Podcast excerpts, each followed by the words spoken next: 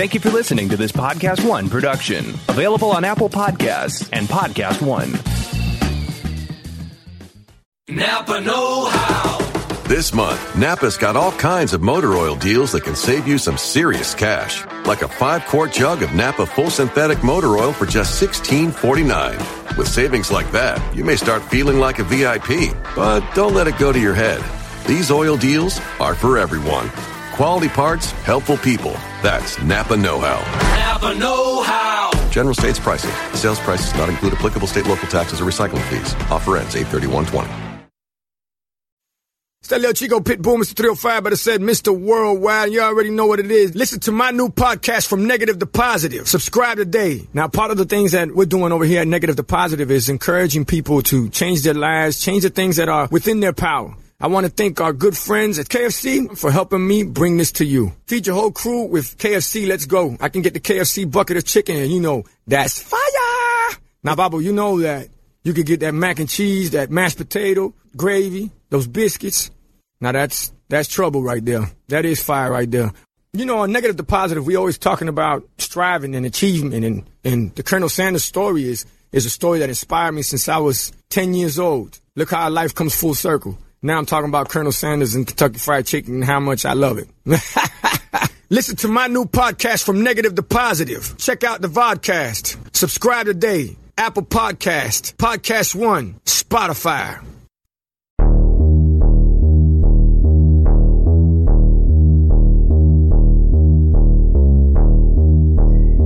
Hello, everyone. Welcome back for I like. I feel like Haley and I say this all the time that it's a very special edition of the Witching Hour when we have wonderful guests on. But like this feels like particularly special and unique. We've never done anything like this before. We are joined by Faiza Krecheny and Jennifer Cunningham, who work with the Austin School of Film and are particularly working on something called the Play at Home program. And uh, they're going to teach us how to how to apply some wounds and uh, do some interesting stuff today that I think is going to amuse you. So, hello, hello to both of you, and a big welcome to the Witching Hour. Thank you for having us. Yeah. Hello. Haley, just curious before we start. Yeah. Like how how comfortable do you feel with what we're about to do? Have you had any experience in this department? No, no, Okay. no, no, no. Uh, Right.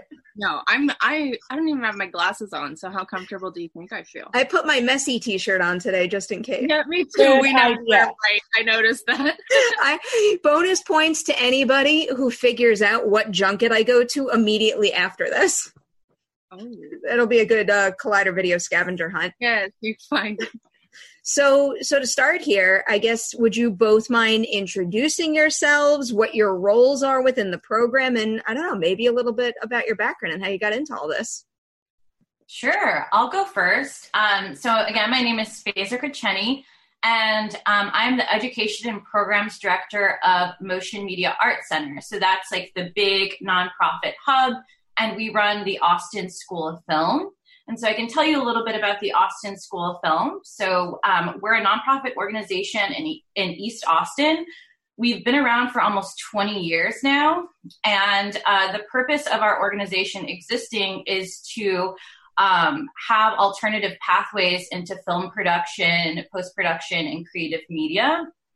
Our story of kind of becoming a nonprofit is pretty interesting. It was the merging of two other nonprofits in the 90s. One was Austin Cinemaker Co op, which had some really notable names, and it was a skills sharing um, co op that did uh, primarily like low gauge, so like Super 8 and 16 millimeter workshops and events. And then Center for Young Cinema, which was the first year round film school for youth under the age of 18 in the entire Southwest. So both had very um, exciting histories, um, and they decided to merge in 2000.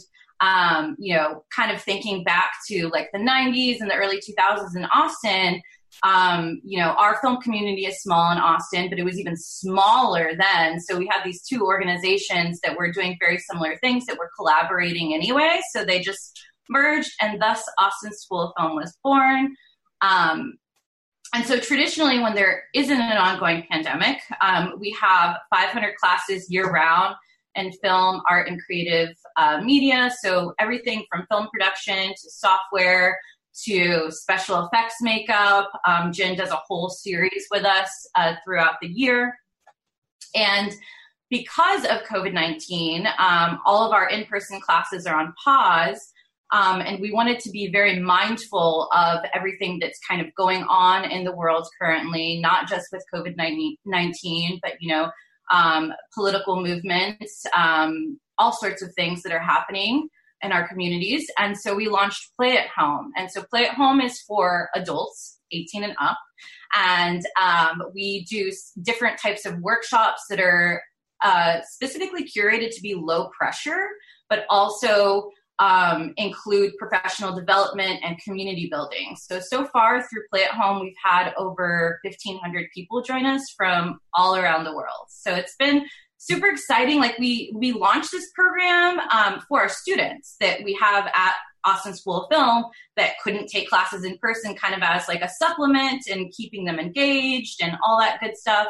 Um, but what we saw are people from literally all over the world joining in. I mean, from all around the United States, but also from uh, different countries as well, in different time zones. And so it's been this like very inspiring um, time for us um, at Austin School of Film. It's just been really great. That is sort of one of the few silver linings of this situation is it feels like accessibility has opened up to a lot of people. Like people around the world probably never thought they'd get to do something with the Austin School of Film, but now we're all connected in a way we haven't been before. Yeah, definitely. That and just trying something new too. Yeah. I feel like over the the course of the last couple of months, just because I'm I'm stuck at home and I'm eager for new creative outlets, I've tried more things than I think I ever have. Yeah, yeah, for sure. Um, and so my role at the organization is I am the education and programs director, but I also lead all of the analog classes. So we still teach like Super 8 and 16 millimeter and experimental filmmaking. So I've actually been doing kind of bite-sized versions of those analog classes through Play at Home for free or like $10, like very accessible and cheap. Um, the thing that I think makes Austin School of Film very unique is that all of our educators, so we employ 41 educators year round that lead our classes, they're all industry professionals. So if someone is teaching a special effects makeup class, they're a professional makeup artist. And when they aren't teaching with us, they're on set, working on commercials, working with clients. Same with like cinematography or editing, or I myself, I'm an experimental media artist and a musician. So the classes that I lead are specific to my passions and, you know, my profession. So it's, it's, it's this really cool kind of skill sharing, but like to the next level, you know? Jennifer, what's your what's your specialty? Yeah, so I am um, in in real life, like on set, I am a makeup artist, kind of of all stripes, I guess. Like I work on commercial things where I'm just making people look, you know, perfect and natural. I usually do weddings, not this year. My last one was in February, but I also do special effects makeup. Um, so for Austin School of Film, the classes that I've been teaching for the last few years are um, special effects makeup classes. And like Faiza said, we have a whole series. we usually start with that. We, we always start with an intro that's like a crash course, um, getting all the basics. The wound look I'm going to teach you guys today is is directly from that. So I know you said you don't have any experience, and that's great because um, like we're we design the programs to be for you know all levels, which includes uh, entry level. You know, so um, in fact, one of the biggest challenges, I think, um, that's super fun, but definitely a challenge when we're doing the in person classes is kind of getting to know where everybody's coming from and meeting them on that level because it's vastly different from person to person, whether they were already a makeup artist, but they've not done the gross stuff, or whether they just, they're super into horror and have never touched any of these kinds of products. So my, you know, my goal is always to at least for the intro class to to teach the basics get people comfortable with the brands they trust and and how these products interact with each other um, and get them thinking outside the box about there there's a whole lot of it that's very sort of diy um, for especially in austin like Faiza said it is kind of a small still a small film scene there are big things that are filmed in austin where people will come from california um, occasionally the big thing coming from like Linklater or Rodriguez like in town, but for the most part, outside of the commercial industries and like educational things, our narrative, you know, filmmaking scene is very, very indie, very DIY. Um, so, you know, people will come to me with an idea and I have to find a way to make it work within their budget um, as best I can. So that's that's kind of thing we're teaching. We start with an intro class, this crash course. Our level two, they start to make their own prosthetics, and then our level three, they do their own. Um, we'll we do uh, plaster not on themselves. We work with partners because it's not safe to do it on yourself. But we make plaster casts of their face so they can take those skills they've been building and apply them to being able to make like custom prosthetics that actually fit, right? Um, as opposed to guessing and hoping that it works or whatever. So, same um, as Faiza mentioned with her classes, what we've been doing with Play at Home is taking bite sized chunks um, of like specific techniques that I teach in that crash course. It's usually a 12 hour weekend workshop. So like, like you mentioned, Perri, with like just trying new things, I think ordinarily, even if someone has the, you know, either lives in town or has the means to come, it's, it's a commitment to spend a, you know, a full weekend with me. You know, you have to really either have some time on your hands or a real interest in the topic. But um, it's a lot easier to to try a few things. And then maybe when things are more normal again you're you know you're all about it and you're ready to commit something more. Um, awesome you know? So yeah that's um, that's been my my role with austin school of film for the last few years has been doing those in person. We just you know transitioned to the play at home thing this summer. And now i am primarily just um, every sunday we're doing these workshops. Um, we are building up some programming for for the fall to get a little bit more intense and and horrific for you know for spooky season. Uh, the favorite time of year. like an unofficial kickoff for us into spooky season i feel Isn't like. it great?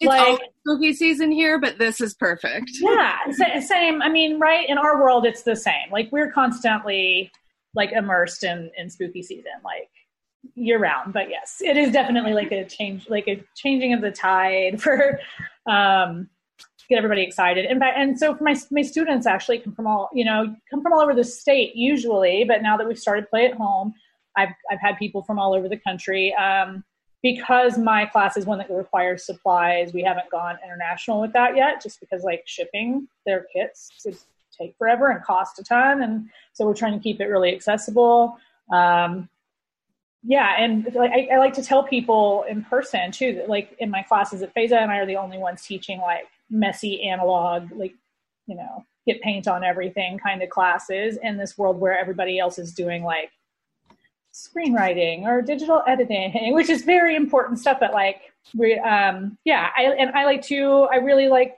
to be able to get people wrapping their heads around the idea of bridging that gap or like trying to figure out where how far practical effects will get you what you can do with your hands and some products so that you can meet the vfx person where they are and come up with like a more cohesive effective collaboration for those who are actually making films this time of year i do get more and more people who just like love horror want to up their halloween game or something like that so um tis the season yeah. up our halloween game please mm-hmm. yes before before we crack open the box here just in general i i am wondering of all of the play at home options you have is there is there any specific one that felt like i don't know maybe the the play at home option kind of seemed impossible whether it was because you had a tough time like getting your hands on material to send to everyone something about the teaching element that made it more difficult on zoom anything like that um, so basically what we're our kind of method so we have 52 types of classes if that makes sense. So we have like 500 classes year round but and they're kind of sectioned out in different categories like film production which is like gear centric right? And then you have post production which is primarily computer based like software training. Um, we have not uh, delved into film production per se. We've done like super 8 we've done 16 millimeter direct animation those Super 8 cameras, number one, are very accessible and people are very interested in them.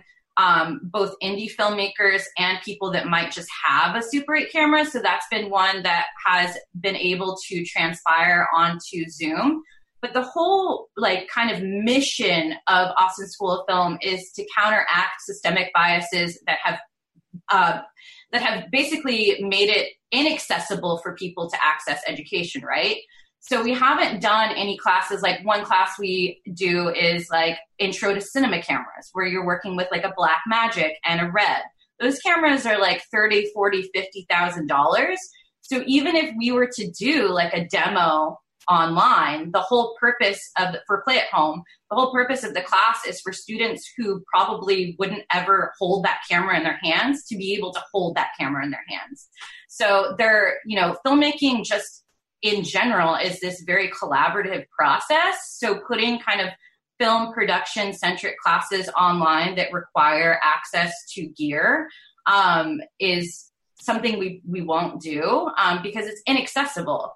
And the thing that kind of makes our classes in person unique is you register for the class, but we provide all of the gear. So if you're taking a lighting class, everything's included cinema cameras, we have the red, we have the Black Magic, DSLR, you know, each pair of students gets a DSLR camera. If you're taking the a tablet, we talked about the tablets before. Yeah. Yeah. Yeah. Um, so I would say that that's kind of the pitfall is that there are a lot of really great classes that we just cannot offer virtually. Editing is another one, like streaming over Zoom, a like heavy duty editing platform. I tried to do it once for play at home and I had to completely redo my curriculum. It was an experimental editing techniques class and trying to have like Final Cut Pro and like edit in real time to a group of like 20 people. 10 seconds of that lag felt like eternity. so I was like, never again. Um, but yeah. That's that is very understandable. But like even without those things right now, you guys sound like you're doing a lot. Yeah. yep. So do we want to do we want to open up the uh the box? Let's do it. Yeah. All right. So with all of our special effects classes and other uh, specialty classes, we craft together a creative media box. So in your box, it's a bunch of special effects tools that we'll actually be learning hands-on with today. And so I'll just turn it over to Jennifer since she mm-hmm. is the knowledgeable one about all the supplies. Yay! Except for like the first few items, which is like um, honestly like because of the the nature of our like pandemic response, like I wouldn't have even seen these items had I not had to have one of the kids shipped to me last last month. Um, but you get like a, a, sticker and a makeup bag. And within that bag, there should be also like a, an additional plastic bag for liquidy items. Look at your cool stickers, like holographic. All right. Love I'm it. sorry, Don't look at my nails. And a pill and a pen. I I am only this is like first week in months that I've been okay with my, my nails. So please look at mine instead. yes, you have some cool Austin, Austin School of Film swag in there, and then a bunch of products. Now, um, we went ahead and gave you guys both colors, correct, of the latex and the scar wax. Just um, so we usually ask um, upon registration whether a um, the registrant has uh, latex allergy and b for their skin tone. Um, so the scar wax, which is by Ben Nye, this is what the giant tub looks like that I carry around with me. You guys should have little a light one and a dark one. This one's the fair. Um, so it's probably it may not be a perfect match for your skin. The goal was for us to get it close to your skin, in case you know because again we are working with people all over the place that are coming from all kinds of different backgrounds. So we didn't we we didn't want to use like a clear latex or clear wax and have you completely stuck with trying to do all of the foundation yourself, which is generally what would happen. So Ben Nye, great brand. This uh, this wax is much more like a like a putty some other scar waxes out there are more like true wax like. Um, is one I can think of in particular. But I love this stuff. We use this. We will be using this to build up the outside of the wound, but this is the same thing you would use to make like a scar or a lump on a, a wart on a witch nose or something like that. Um, and so you guys should have two colors in that. Then we have Mehron liquid latex. Here's my giant bottle of that. So, and this one's also the Mine's a light flesh. Uh, same thing. They have a variety of different colors. We've been offering our students light or dark just to keep it simple. And then um, if you find that it's a dra- that these products are drastically different from your skin tone, once we've built up, if you have like foundation or something or concealer that you would like to use on your skin, like on top of your product, that's acceptable as well, but not required. Um, good stuff, Mehron uh, and Ben Nye. Sorry, go ahead. I have a quick question. Is there Yeah. any sort of like concealer, like let's say it's oil based or water based, that you shouldn't use on top of this stuff?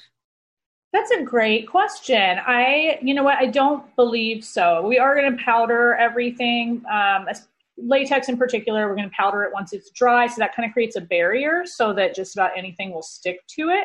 Gotcha. Um, hmm, yeah, and I know that actually both oil and water-based products are acceptable for like lubricating your fingers when we're working with this wax in particular. Not all of them are that way, and if there would ever be a reaction, um, it would be with the wax. The latex, you should be good to go. I don't believe it'll break it down.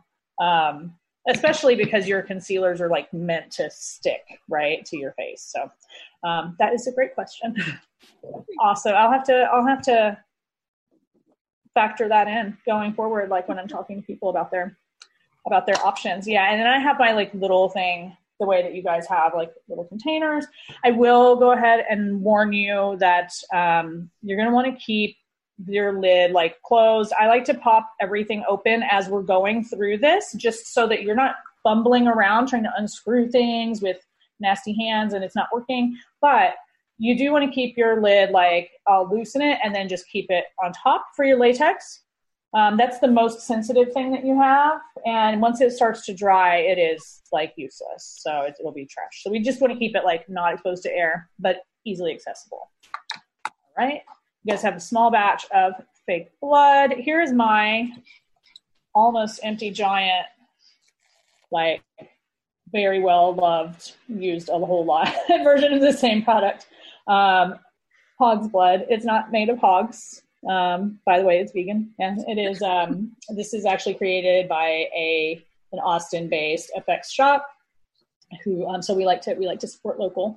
Um, it's great stuff. It's a nice, as you can see from the dried blood on the bottle. It's a kind of it's a nice realistic color as opposed to some like cheaper bloods you would get that are like just crazy bright red and ridiculous. And this will dry. It's a liquid that's going to dry as opposed to a lot of bloods are syrup based. Sometimes it, neither is necessarily superior overall. Um, I do like this because it will not be just like this gargantuan sticky mess. You can choose like if you want to put something on it to make it goopy, but um, hog's blood, and then you should also have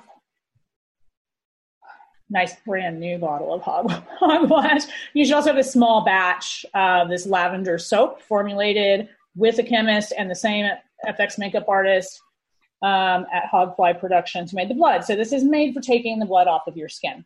Um, the blood will stain clothes, but it will. This will help keep it off, take it off of your skin when you're done. You'll just use that like a regular any other facial soap, like lather and rinse, um, and it's really great stuff. So made for taking off blood stains as well as some of the makeup. So you should also have a bruise wheel.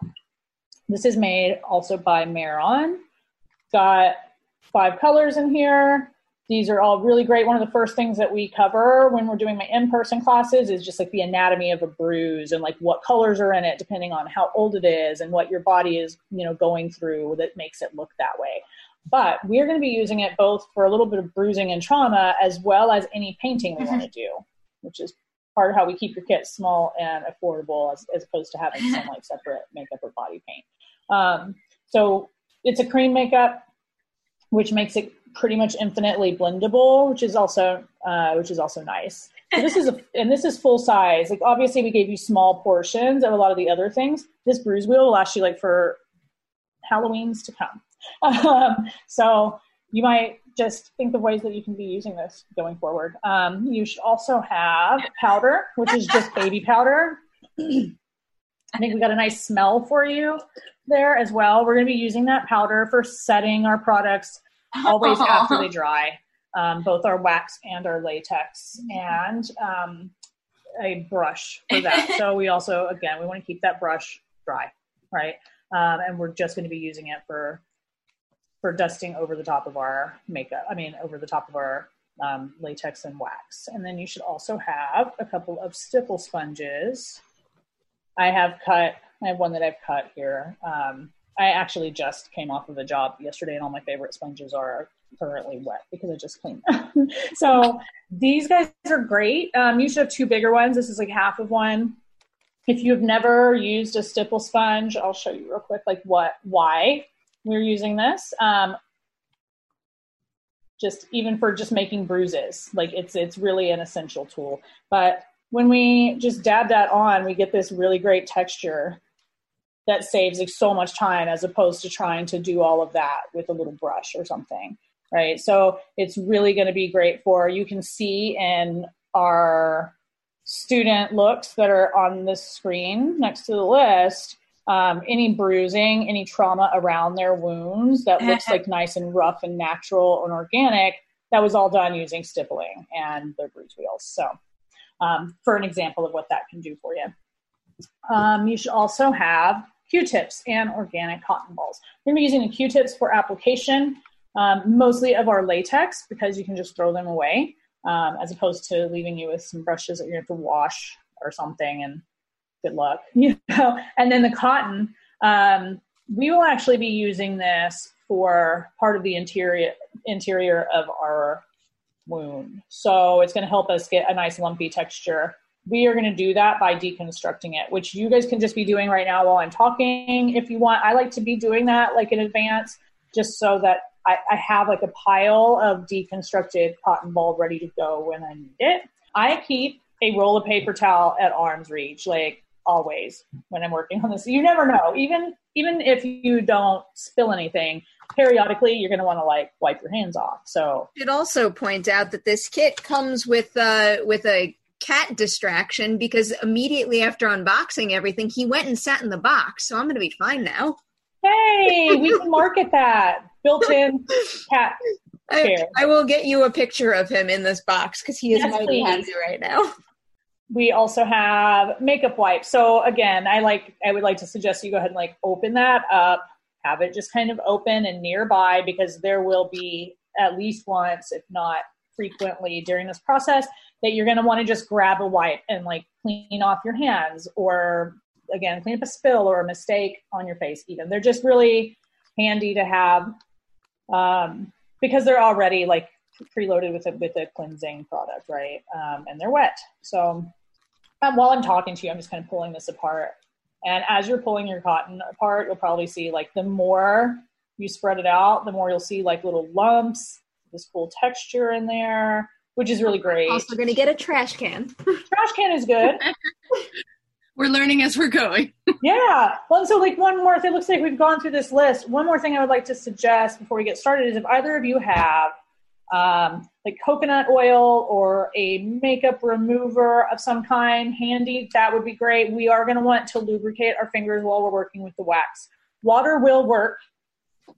If not, um, with this particular kind of wax, but I always like to have coconut oil or I'm gonna do another quick plug for our for our blood and soap effects shop that we love so much. Um, I have an adhesive remover made also by Hogfly Productions that is avocado oil, sesame oil, vitamin E. Um, and so it's made for like taking off the heavy prosthetic adhesives that we use. But I also like to pour a little into the cap and just have that handy, and I just like dip my fingers in it once in a while when I'm working with the wax. Um, and so, a quick note about the wax before we get started working with it, just to warn you, most people get pretty frustrated with it, especially the first few times you've used it. Um, it will be um, I don't know how hard it will be to get out of the thing. I don't know what temperature you have it at right right now. However, it is warmed up by your body heat. So while you're playing with it, it's going to get like more malleable, which is great until it's not. Right? there will be moments where you might feel like it's too sticky, and I advise at that time to like clean your hands off, just stop touching it for a minute, you know, and then maybe like lube the finger before touching it again. So that happens nothing is wrong with you if that happens to you is super normal the stuff really does a great job, but can be frustrating to work with. So be aware. So the blood I showed you before is a liquid. Um, it, it if you ever need to to create like a, a blood rig that sprays or anything, it can actually be thinned down with water too to go through tubing. Scabby blood is going to be well, just like it sounds. Like it's goopy, it's textured, it's going to look really great inside of a wound. So you've got some options. Um, So is the scabby blood the one you were talking about that doesn't dry up so much?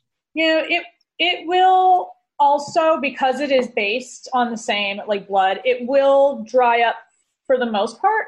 It's going to be like more smushy and gelatinous, but it's still like what I mean specifically is that some bloods are syrup based. Like the first ingredient is syrup. In fact, when we make our own blood in class, we use corn syrup as a base.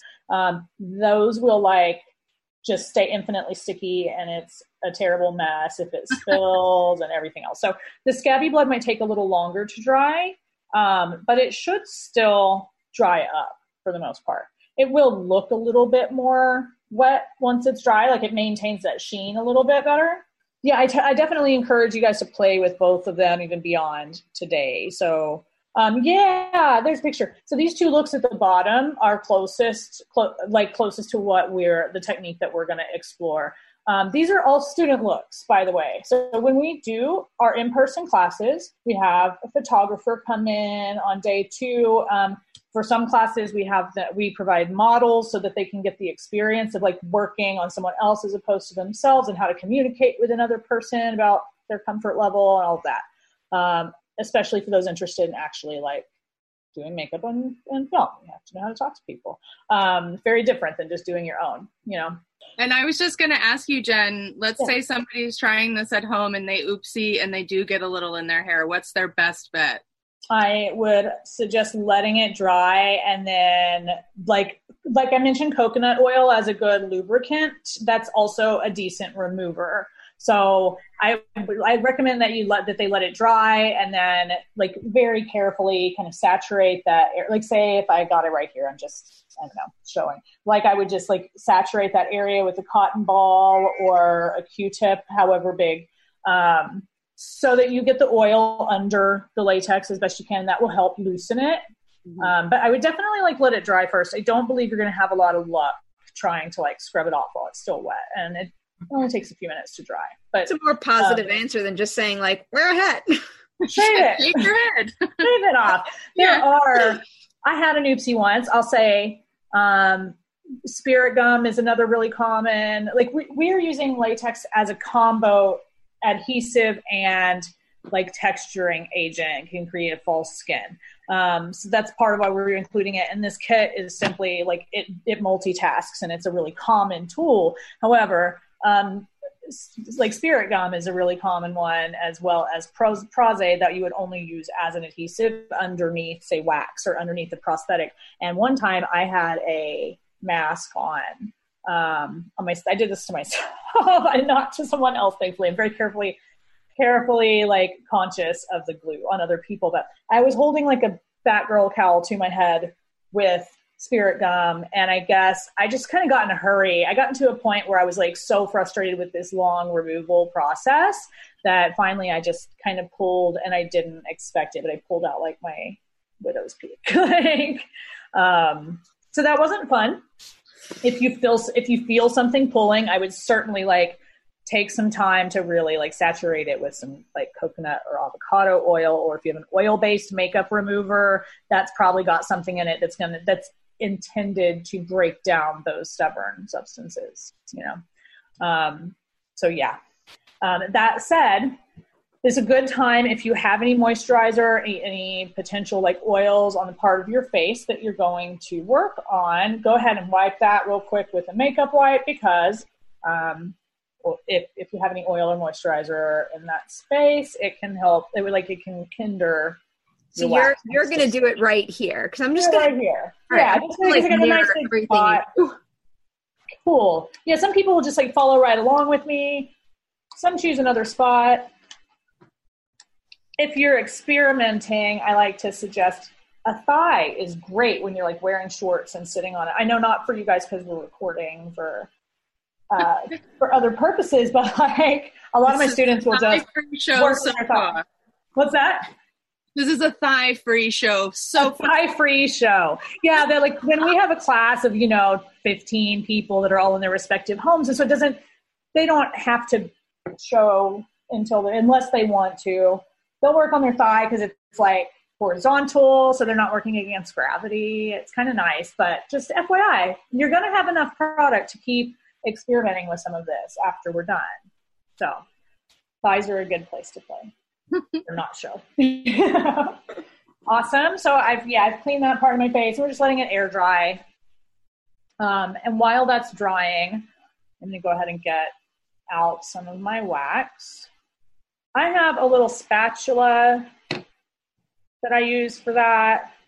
Do, did you have a little spatula? Did they get a spatula? Okay. Like anything Oh, that's you do? Sweet. Perfect. That guy I like to use to gouge out some of the wax or whatever, because I'm using this huge tub. You may also like it for like smoothing down edges. We'll get to that.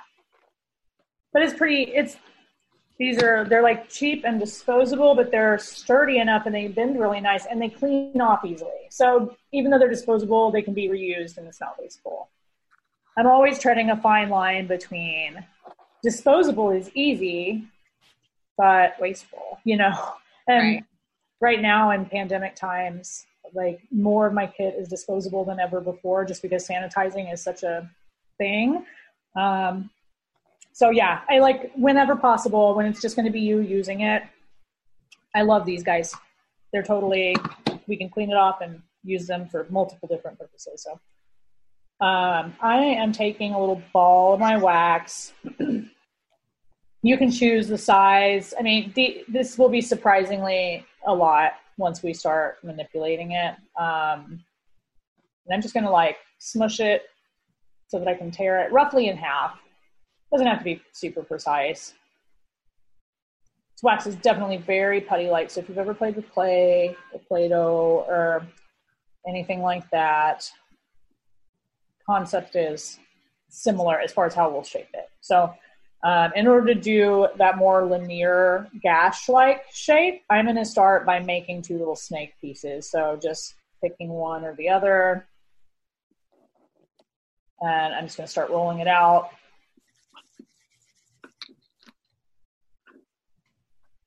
And once I get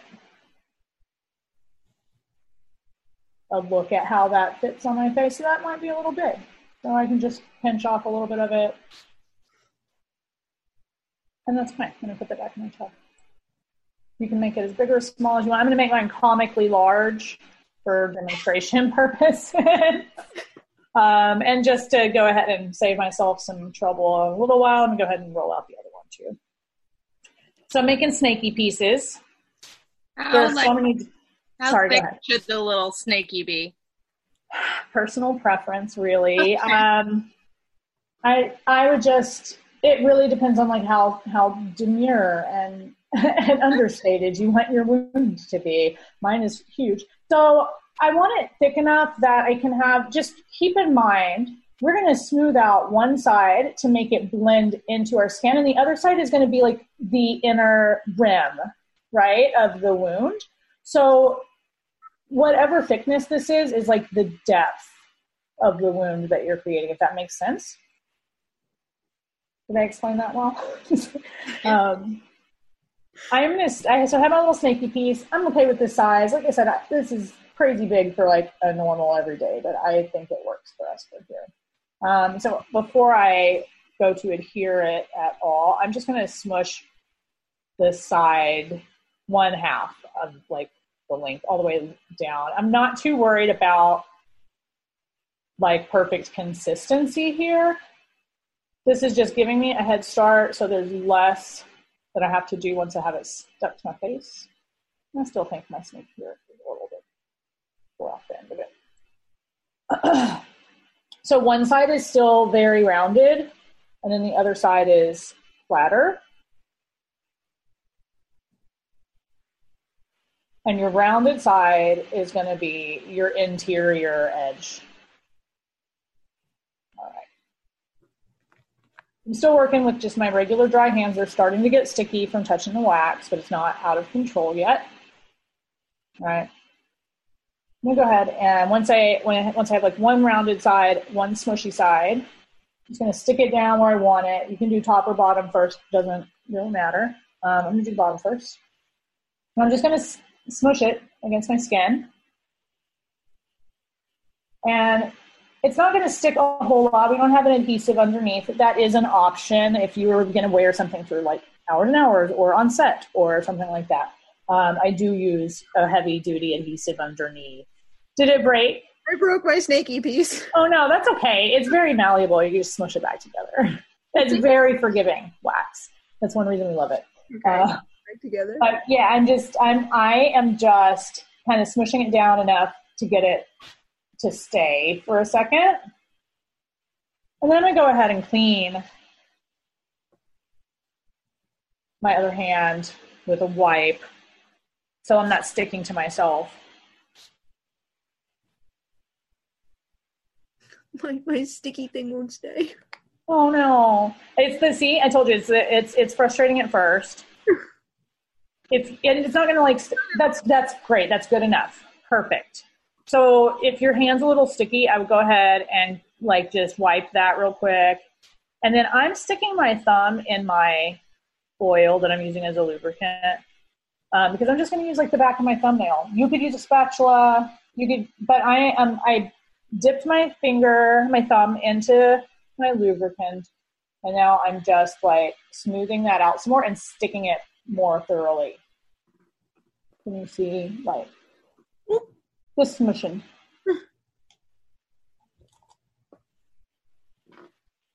Even though I do this all the time, I still have the same issue, Carrie, like frequently. It's, it's just the nature of the beast.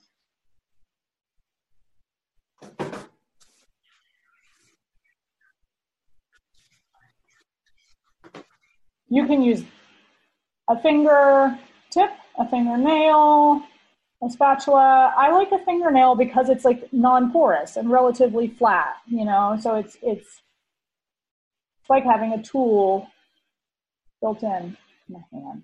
Well, I guess that's what hand fingers are. so, um, oh, is it not I am not sticking? getting a fresh start. Okay. Sometimes you Getting a fresh gotta start with a new snaky thing. new snaky thing. I, I'm not smiling because I'm angry. I'm just trying not to make it fall off. That's a good idea. Um, One side only. totally good idea. The very first play at home, the F- FX workshop that we did, I I did actually I used the same student's look as my inspiration, and I built off of the side of my mouth, which was a terrible idea because I had to talk the whole time to give this demo. And so I couldn't really make it. It was hard to make it stay because I never like sat still long enough. That's why I'm not doing my mouth right now.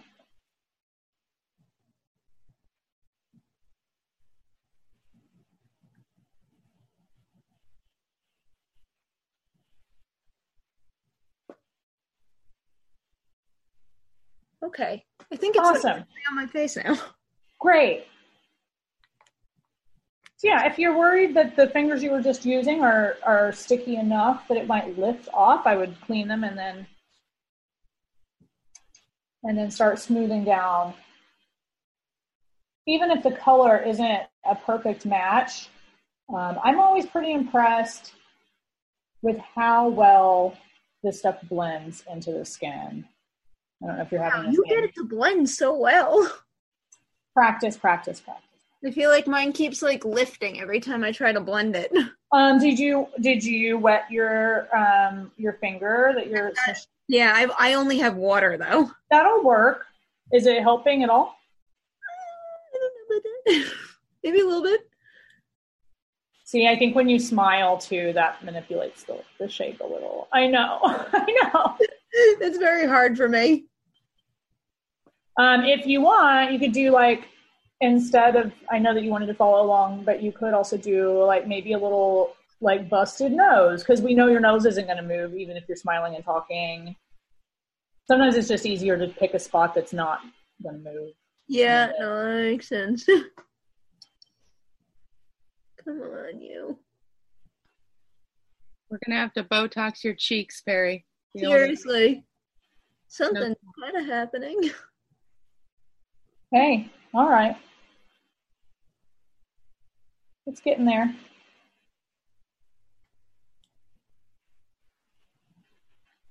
There we go. And it doesn't have to be super perfect yet. If you feel like you're able to get it to stay enough, like in Smile.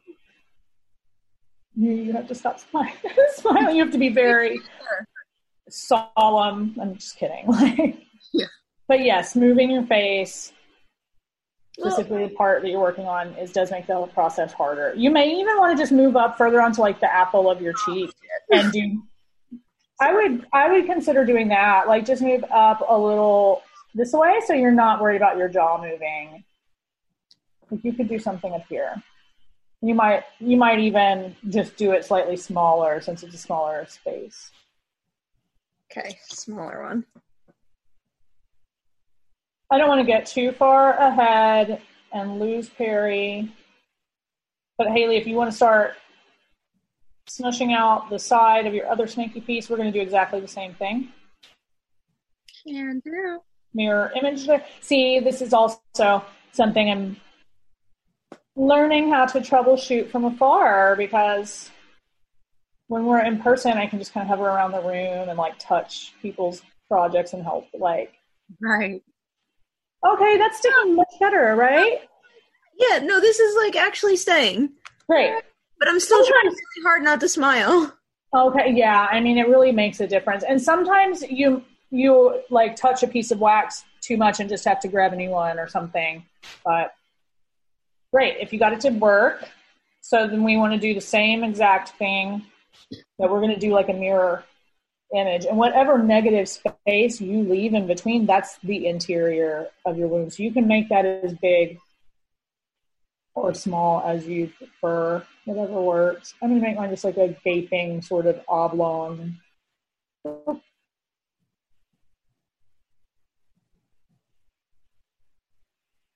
gonna do the same exact thing. I'm gonna smush it down just enough to make it stay. Then lubricate my thumbnail or your spatula or whatever so you can begin smoothing the outside out into your skin.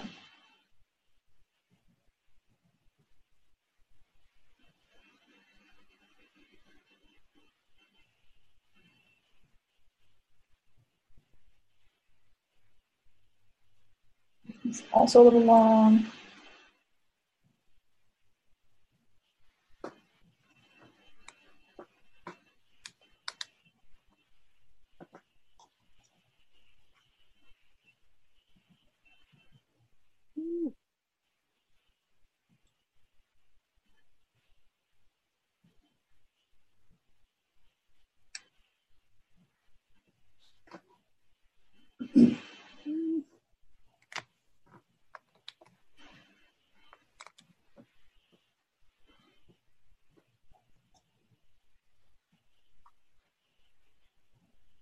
Oh my God.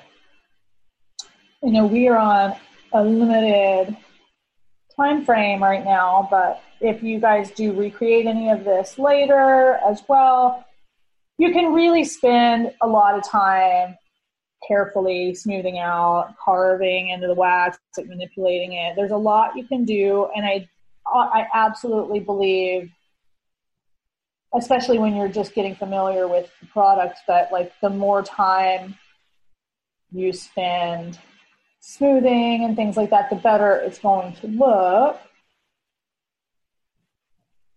Do you have a favorite um, book or resource that you learned from? Oh, geez. Um, I don't. want- I don't like to use the word self-taught because I think like that's a lie. Everybody, nobody, you know, we all learn from each other. But you know, not um, not a book necessarily. I watch a lot of videos. I love I love watching Rick Baker videos because he has the most soothing voice.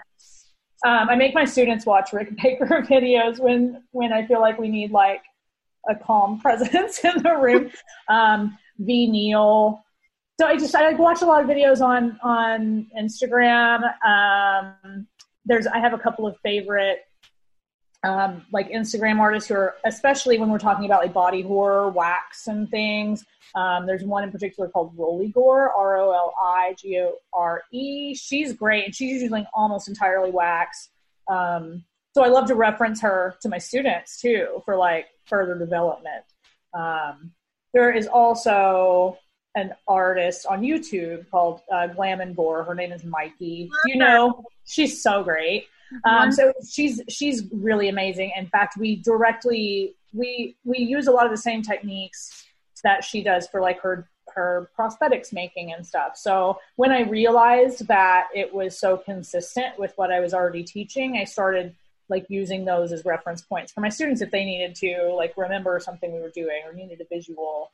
Nice. Um, you know, like, like we use her gelatin prosthetic recipe. I mean, it's not just hers, right? Like it's a it's a it's a standard thing, but she's just very finding artists who are doing the same things that I'm doing and then are also like really good at presentation in a way that's both informative and fun. Um, you know, like in their video production quality is good. That she's top top notch. Also Made Yew Look. Um, but it's like Y E U, like the tree, I guess. Um, she's Canadian, I think, um, but she's great with paint. And I am a painter. Like, um, I guess I didn't mention that earlier, but I ended up working in makeup um, sort of as a culmination of all of my life skills. I have a background in theater and dance, so stage makeup was already a thing I was doing. Did yours just come off completely, Perri? Yeah, no, it's it's definitely not staying on my face. I wonder why. But- And so, again, sometimes it just happens. Did it help If we- you like just like actually dip like the thing in water? Her skin Um, is just too healthy. That's right. Your skin might be. So I would I wouldn't dip the thing in water because you need uh, we need you need the bond like you need just like wax to skin and then any lube that we do is like on top of the wax but if it gets if it's underneath it might keep it further from like sticking to your skin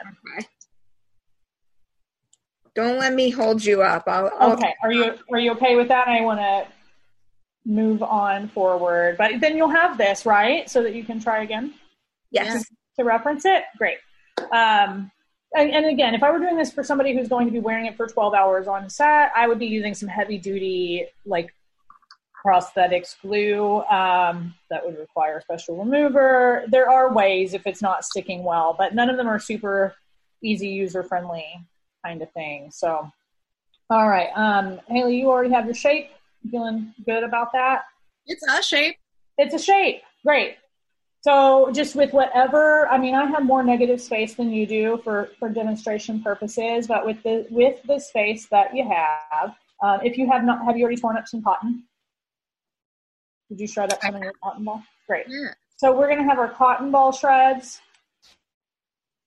We're going to have our latex. And we're going to have a Q-tip.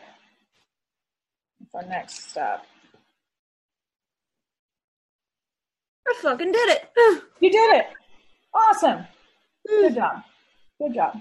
I'm like trying And then, like now you're not going to touch it for a minute, so this will help. Like hopefully it firms up a little bit. You know, um, because like right now I've been touching mine too much. It's starting to get all goopy.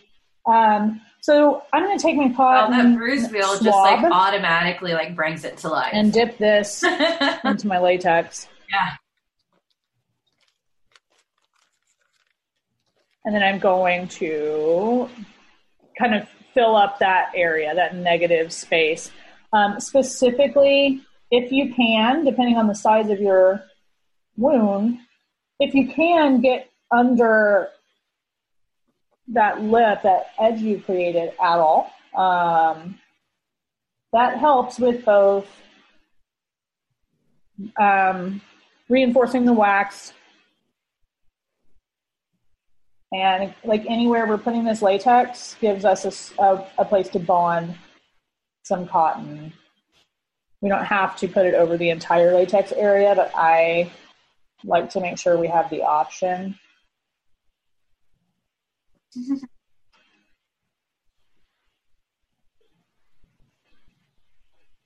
it okay if it's like on my wax? Because my Yeah, that's fine too. In fact, I mean, we only have the time to do one, you know, one look today, but latex on top of the wax is also a thing that people do.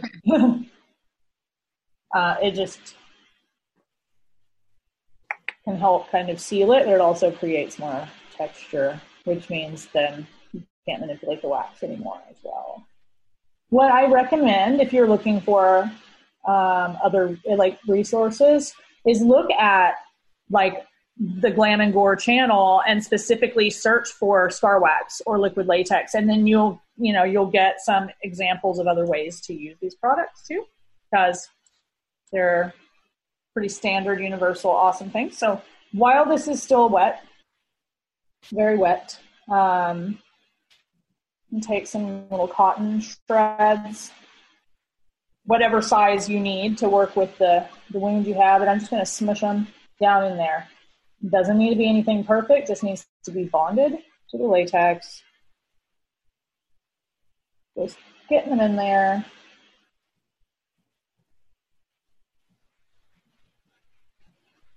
If it sticks out of your wax at all, you could just pretend that that's intentional. Which means, you know, so if you're working on, like when I'm working on a film, I have a lot less leeway than I do doing something like this with you guys. If I, you know, because I'm, I'm trying to help the creators um, bring a specific, you know, vision to life that usually has something to do with the story, right? But in this case, we're playing. So if you get some cotton sticking out, like that's okay. It's just going to be more like outpouring goopy mess. Yes, spatula. Very useful. Once I have some cotton stuck on there, I'm just I'm just reloading my Q-tip with more latex. I'm just going to smush it on top. Um, I am doing this primarily so that the cotton won't be quite so porous and absorbent. Um, it also really kind of helps like tamp down the puffiness, like the floofiness of the cotton. For certain for certain looks, I, I might not want to do this top layer of latex, but in general, I think it's a good idea. Um, and you get some cool textures. And I know it's more difficult to see while everything is flesh tone, but you I've been sort of smushing around in here. You get some neat textures.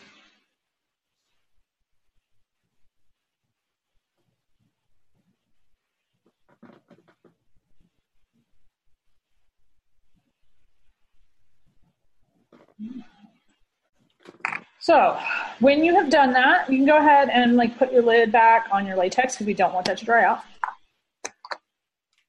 We are not going to be able to put anything um, on top of this latex until it dries. So we want to give that a minute.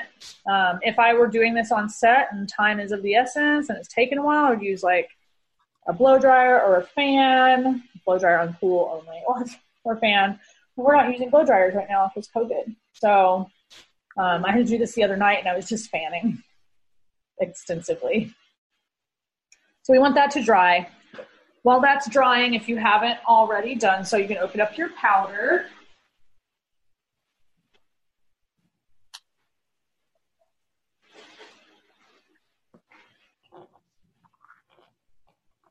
Because that's going to be our next step. You should be able to see as your latex is drying that it dries darker.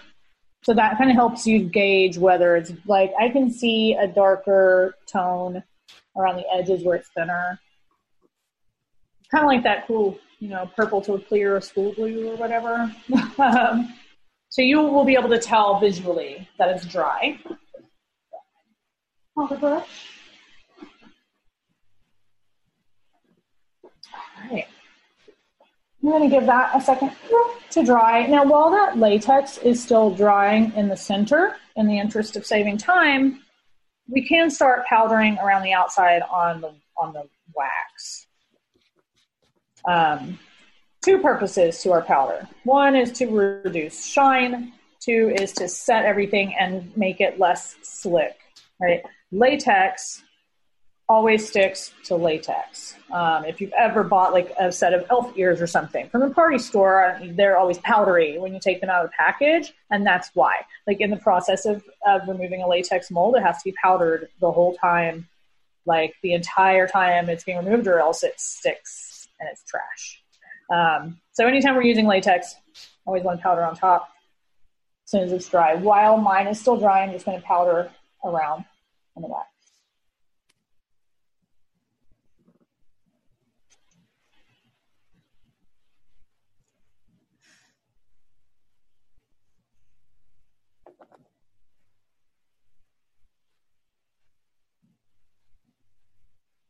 And I don't like to just like hang out while I'm waiting for my latex to dry a little further.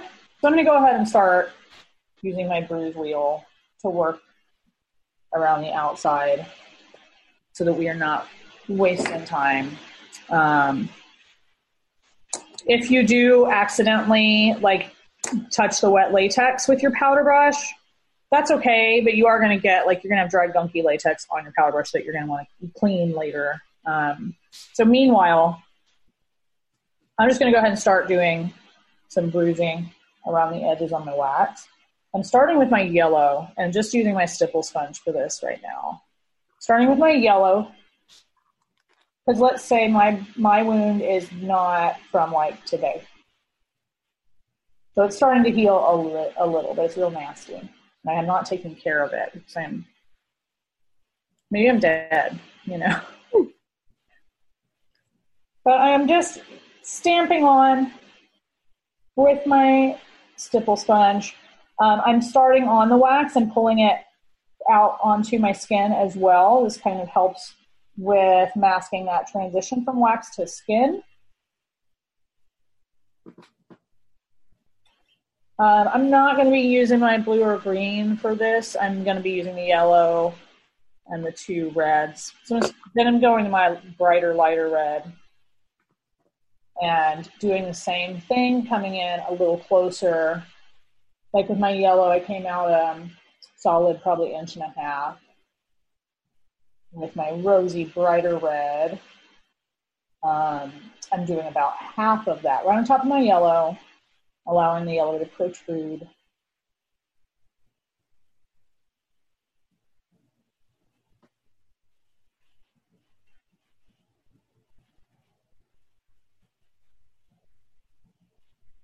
Um, I like to blend them a little bit, but be careful not to do too much or you start to lose the texture, which is the whole point of the stippling in the first place. If you like blend too much, you end up with just like a blob of color. And I'm just going to do uh, one more pass, but with my darker maroon red. And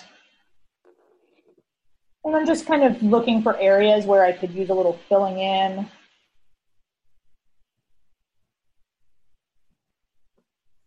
Or I feel like the color's a little flat.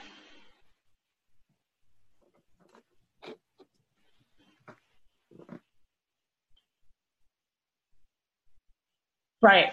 Isn't it magic? And we haven't even used it for like the paint part yeah, as soon as this latex is dry, I'm going to show you a way you can use it with your brushes too. But for for real, this is like essential. Like there are other brands that make them, but I I really really like the colors in this one. I feel like they're very realistic and very versatile too. Eh. I'm not the most happy with the edge on this, but obviously like don't have forever to play with it. But um, blood, well, we can cover it up with blood later. So if you can see the difference, right? Like we started out with everything being this sort of flesh tone, and once you add some bruising, it really makes a difference. And it's very forgiving. It's a great way to hide imperfections or or edges, transitional areas. Um, my latex is dry enough to be safe to to mess with, so I'm going to powder that.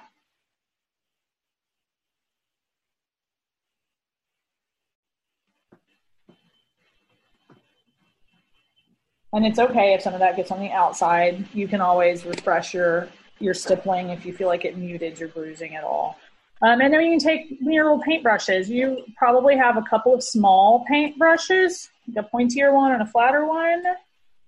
Um, I I'm going to use a flatter one. It's still small. It depends on which size you're using, whether maybe pointier is better for you. This is where if you have any makeup or fine art or crafting experience, those come in handy. If not, practice makes better for sure. Something anyone can learn. But I'm going to get into my dark blue here first. Um, this navy is the closest thing in this wheel that we have to black, but that's great because most of the time, unless there's like gunpowder involved, black isn't happening in your wounds anyway, right? Um, so I'm getting into the navy and just loading up the brush. Then my first move is going to be to take this brush right under those wax edges to create sort of a drop shadow. Oh, and it looks like my latex is still a little wet, but I'm just going to push through and power through this. We don't want to do the whole up but just getting right under. Um, I like to blend a little as I apply it. Don't spend a ton of time on it unless you have a ton of time. Really just creating some art, some extra depth. I know that why because we have built up this wax edge, we have some real depth. And we're essentially using this as a this brush and bruise wheel to make an underpainting. Give ourselves some more dimension. So I'm going right underneath both the top and bottom wax edges.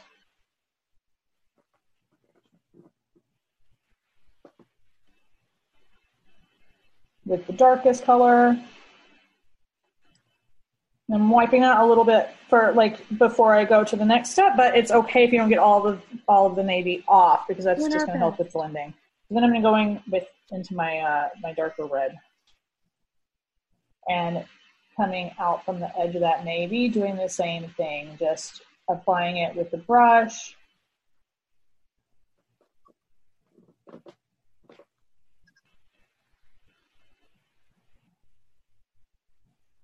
If your latex is super wet, it's not going to stick. I have one spot that, that just gave me some trouble that I guess I'm just going to avoid.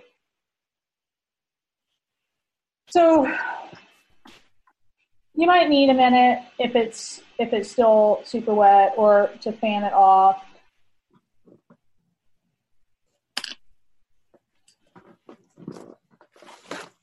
I actually do need to give like half of this interior a little bit more time. Um, so this is a great time to work on some of the edging of the wax. Um, so I'm loading up a brush with some of the rosier bright red. And I'm just going to wipe that right along the, that rounded edge of wax. None of this area where our skin has been torn should be a nice healthy flesh tone, right? Because it's damaged. This rosy red is great for like the more raw and sensitive areas, whereas your deeper red is going to look more like areas that have bled or have bruised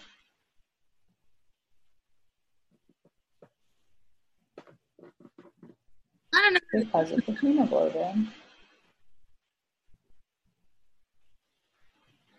Making it a different color.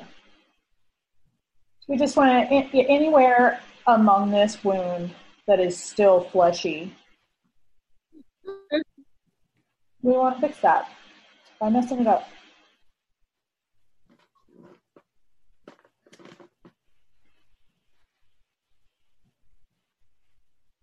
Everyone's wounds look very realistic. Good. It's, Yay. Yeah. I hope it'll really do freak some people out a little bit. When we do our in-person classes, like I, it, it's a two-day thing. So at the end of day one, I'm like, if you're going to go to the grocery store or whatever, like I want to hear all about it tomorrow. And we've heard some fun stories. especially when we did like preteen summer camps. Like a, a girl made a baby cry, and her mom got mad, and she had to clean her face before she left Well- after that. Babies are easy to make cry. Come on, that's what I they know, do. babies just cry, cry. That's That's like Fun that means the baby is functional. I'm like, I'm sorry that. Quietest I've ever been because I'm so afraid it's going to fall off. Oh, it's looking good considering that like you had a late start because it was acting up. Like you've come a long way already. I feel like I'm the poster child right now for if I could do it, anyone can do it. Hey, if that's. I mean, are you generally like crafty or handy? Very select crafts. Uh huh. I think I, I'm handier than craftier. Word. Yeah, I mean, these are all skills that, like, again, like anyone can learn. Some people like pick it up faster than others. Um, but even with all the skills, sometimes materials just don't cooperate, and that's life. Um, Beza and I know from all kinds of experience that there is not, there's like not much that's not negatively affected by 110 degree temperature out here every summer. Um, in my in my department, for sure, like things melt, and that's not what we want to happen on our faces. I might just have to like petition for all horror films to involve melting effects to just make my my my job easy in the summers. You know, like in between June and August, they have to melt. uh, so I feel like this is definitely drier for me than it was a few minutes ago. So I'm going to go ahead and just powder again. I'm just, I'm being careful not to ruin my color. Alrighty. And so I'm going to just continue doing the same thing over that area that I had missed pr- prior because it was wet. Um, I am taking dark, and we had already gone along the underside, but anywhere that I see like actual divots and valleys in the texture, I'm just adding more of the dark, just to give me more depth. Like I said, consider it like an underpainting. It's like doing cow spots almost. But we are not a cow. We are a wounded human. And then same again with a little bit more of that red. You can still have some of the flesh color exposed here in the interest of saving time. We're doing a quick and dirty version. Doesn't have to be perfect. I can still see some flesh tone through here. Um, so I'm going to do some scabby blood in there next. And I'm going to focus on my scabby blood, on like placing it into the areas that are the most fleshy right now. Camouflage. So much of this process is it's intuitive with like what the step before did for you. You know, if you have a blemish to cover up, I just have like a huge blob of scab blood and I'm just like smushing it around to distribute it. Yours may or may not be a little bit more like small lumps. But I'm just using uh, a, another Q-tip. Rather, I'm using the other end because I didn't get latex on both of my ends. But I'm just smushing it around in there and really taking a second to like press it down into those little valleys and any gaps in color.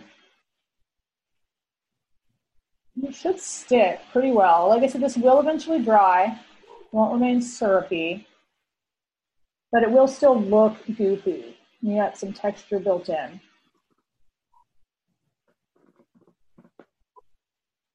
And once you are happy with a relatively even placement of your scabby blood, you can put in some of the liquid blood. Um, I like to also sometimes just like wipe the excess of my scabby blood like along those edges so you have some interesting So you're moving on to the other blood. I am gonna move on to the to the other blood now. I'm I'm pretty happy with this. And then your other blood, like I said, it starts out liquid. It will eventually dry. uh, totally up to you how much you like let gravity help you here. I like to let gravity help, but just make sure you're prepared if you if you're going to have a drip. Um, you want to put to place the blood inside the wound, right? Like because that's where it's coming from, and then let it let it sort of move around on its own. If it wants to drip, awesome. If you need to help it, you can use your fine paintbrush to add a, an additional drip. Oh, that's so gross. You love it? Like it's super gross. So gnarly. Um, so that's just like you can use a Q-tip or a paintbrush to apply your liquid blood. Mine isn't going to do a whole lot of dripping on its own, it looks like. When I want the organic like drip to happen on its own, I I can just kind of pile up into the areas that that look like they're most likely to drip once I've seen that happening. So I found a spot that looks like, yeah, it'll drip if I plop it in here. So this looks like it might drip a little. And then one last little tip is if you have any like imperfections, I definitely like don't, I'm not super happy with this particular transition. Um, blood and a stipple sponge make a really great like forgiving um, like cover up. So I can stipple, be more careful. Like less is more with blood. I know that's crazy to say, and when we're talking about like a horror look, less is more with the blood. You can always add more blood. Like the worst thing would be is if you spent all this time making this beautiful nasty wound and then you like doused it in blood and lost all that detail and you can't do anything about it. So a little bit of blood on my stipple to just like stamp down in some areas that I feel like could use a little something. Only if you feel like that makes sense for your look, right? Like it's just an optional additional step you can do. I That's a good drip. I know it's still going. you have the best drip. Yeah. Yeah. Love it. Yeah, so you know, it's it's some of this is personal decisions depending on again like what happened here right like if is it a clean surgical wound you're not going to have like drips and, and stuff everywhere you might have bruising but it'd be very strategic and it would look a lot cleaner than all this um, and you certainly wouldn't have the jagged edges and blood all over the place so but um, clearly whatever happened to me not surgical probably involved some kind of a murderer trying to murder me and i may or may not have lost that battle either way big hole in my face, you know. Um, but yes, so we used the scar wax to create the the structure itself.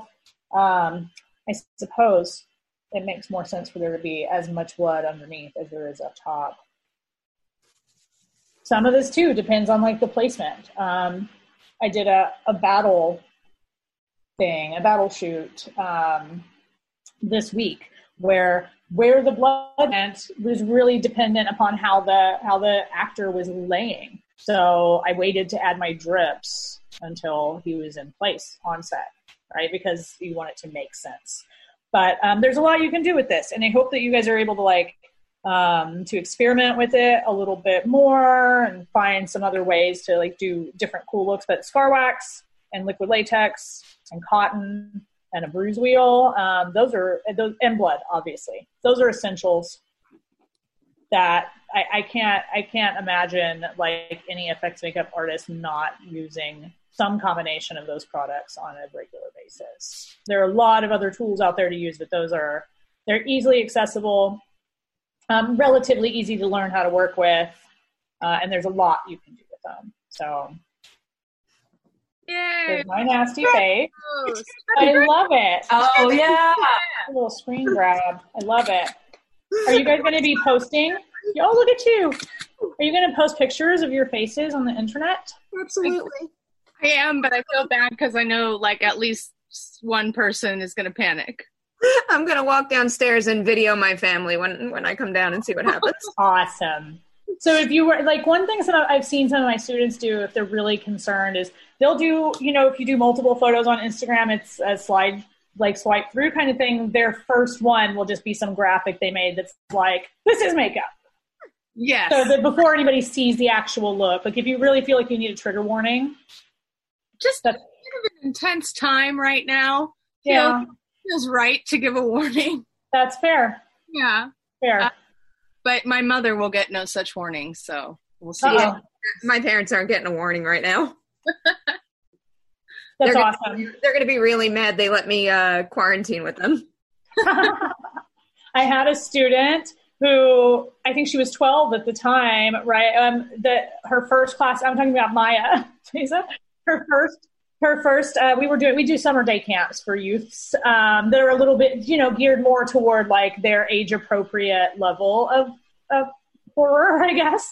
Her first ever class, um, she, or first time ever using scar wax, she made a big gash on her shin. So, you know, like a really long gash. And when her mom came to pick her up, she's fun and she was rolling with it. She took a picture of it and sent it to the grandma and was like, Maya had a rough day at camp. We're going to the ER. And the grandma, like, forgot completely that this was an FX makeup camp, you know, and she freaked out. She, like, like was already on the road on her way, you know, calling like, which hospital are we going to? It was like, whoa, whoa, whoa, whoa, whoa. She just did a really good job as makeup. so That's a wise warning to anyone uh, watching. Wield your new powers wisely. that's right. Traumatize Responsibly. Lightly. That's right.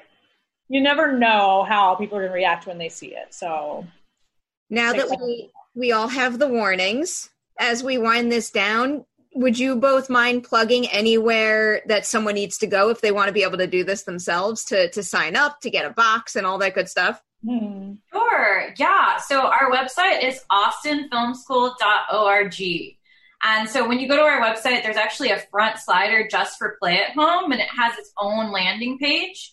Um, for September, we'll be rolling out some workshops within the next week, and then October we're doing we're going big for October since it's Halloween month, um, and so we'll have a variety of different workshops in October as well. Um, tip though is that we do close the workshop a week in advance, so a week before the workshop begins, so that we can actually mail you your kit. Um, as of right now, it's only open to US residents because of shipping and customs and all that kind of stuff. But every special effects workshop comes with a specifically curated kit. So we had like one that was sea creatures like Cthulhu. And so like it had different types of uh, tools like gray body paint and like other things. Um, so they're very specific to the workshop. So just just a little bit of information on that. And we do from class to class, like we'll do a coupon code so that you're not paying for like a bruise wheel every single time or whatever. You know, for people who are doing more than one class, we do accommodate making that reasonable, you know. Haley, that blood drip is uncontrollable on you right now. I don't know where it's going. It's going somewhere. It has a mind of its own. You both have a really great drip. Yeah, I'm feeling really good about that trip right now. I'm feeling a whole lot better about this process. So just in case anybody is out out there is like freaked out that they can't do it, I couldn't do it at the beginning, and then look where I ended up. It's the first time And you don't even have anybody like physically there helping you. You've still figured it out. So Haley, I feel like you're naturally more of a pro at this stuff than I am. Well, I don't know about that. I'm just a makeup nerd. I watch a lot of YouTube, man. But this is my first time actually doing it. Like I watch Glam and Gore a lot because she's amazing, but uh, it's a lot harder to use your own sticky fingers. I will agree. All right, guys. Thank you so much for walking us through all of this. To everybody out there, thank you for watching this episode. You have officially survived the witching hour.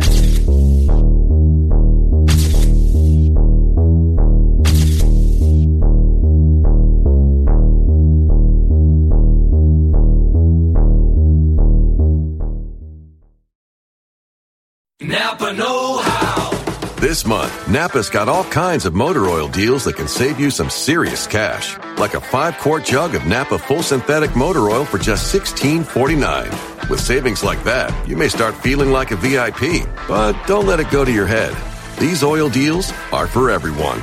Quality parts, helpful people. That's Napa Know How. Napa Know How. General States pricing. Sales prices not include applicable state local taxes or recycling fees. Offer ends 83120.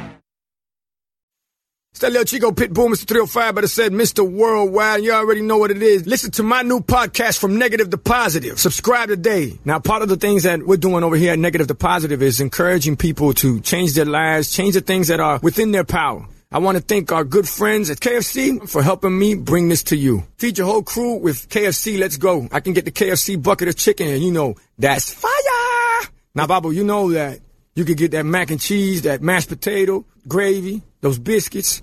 Now that's that's trouble right there. That is fire right there. You know, on negative to positive, we always talking about striving and achievement, and and the Colonel Sanders story is is a story that inspired me since I was ten years old. Look how life comes full circle. Now I'm talking about Colonel Sanders and Kentucky Fried Chicken and how much I love it. Listen to my new podcast from negative to positive. Check out the vodcast. Subscribe today. Apple Podcast, Podcast One, Spotify.